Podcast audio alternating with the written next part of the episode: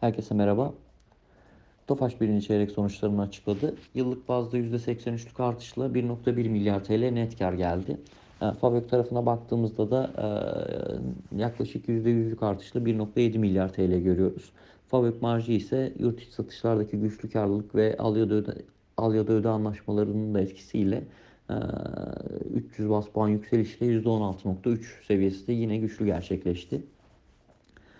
Ee, satışlar tarafına baktığımızda aslında e, yurt dışı satış hacmin, hacminde %20'ye yakın bir düşüş. E, ihracat tarafında da yine benzer şekilde %16-20 civarında bir düşüş ile toplamda %18'lik bir düşüş e, vardı adetsel bazda. Ama TL'deki değer kaybının ve e, güçlü fiyatlandırmanın da etkisiyle Ciro'da %65'lik bir büyüme gördük. 10.6 milyar TL seviyesine çıktı, e, gelindi.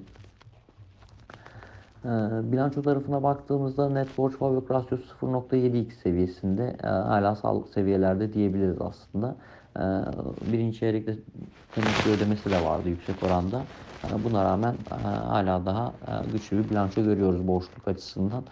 Yatırımlar öncesinde de sağlıklı olarak değerlendiriyoruz. 2022 yılı beklentileri korundu genel olarak Topaş tarafında. İhracat beklentisi 125-140 bin adet bandında. Yani yaklaşık %25 ila 40 arasında bir artış bekleniyor yaklaşık ihtimalle. Yurt içi hafif araç pazarı tarafında 700-750 bin adetlik yataya yakın bir pazar bekleniyor. Toplamda ise 240-270 bin adet araç satışı hedefleniyor. %10 ila 20 arasında bir büyümeye tekabül ediyor bu da. Yatırım harcaması hedefinde ise 100 milyon euroluk bir beklenti söz konusu. Ee, modelimizde güncellenmiş makroekonomik varsayımlarımız ile e, hasılat, fabrik ve net kar beklentilerimiz 2022 yılı için sırasıyla %15, %15 ve %11 oranında arttı. E, risksiz faiz oranımızda da e, güncellemeye gittik.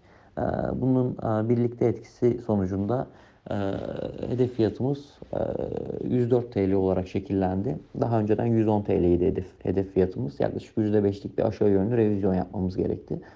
E, önerimiz ise endeks üstü getiri olarak koruyoruz. E, %30'un üzerinde bir getiri potansiyeli var. Tofaş'ı hala ucuz bulmaya devam ediyoruz. Bu bilanço özelinde ise e, cirodan kaynaklı olarak e, tüm operasyonel kalemlerde beklentilerin çok hafif üzerine çıkıldığını görüyoruz. Hafif pozitif olarak değerlendirdiğimiz bir bilanço. Bu aşamada orta vade ve uzun vade için önermeye devam ediyoruz.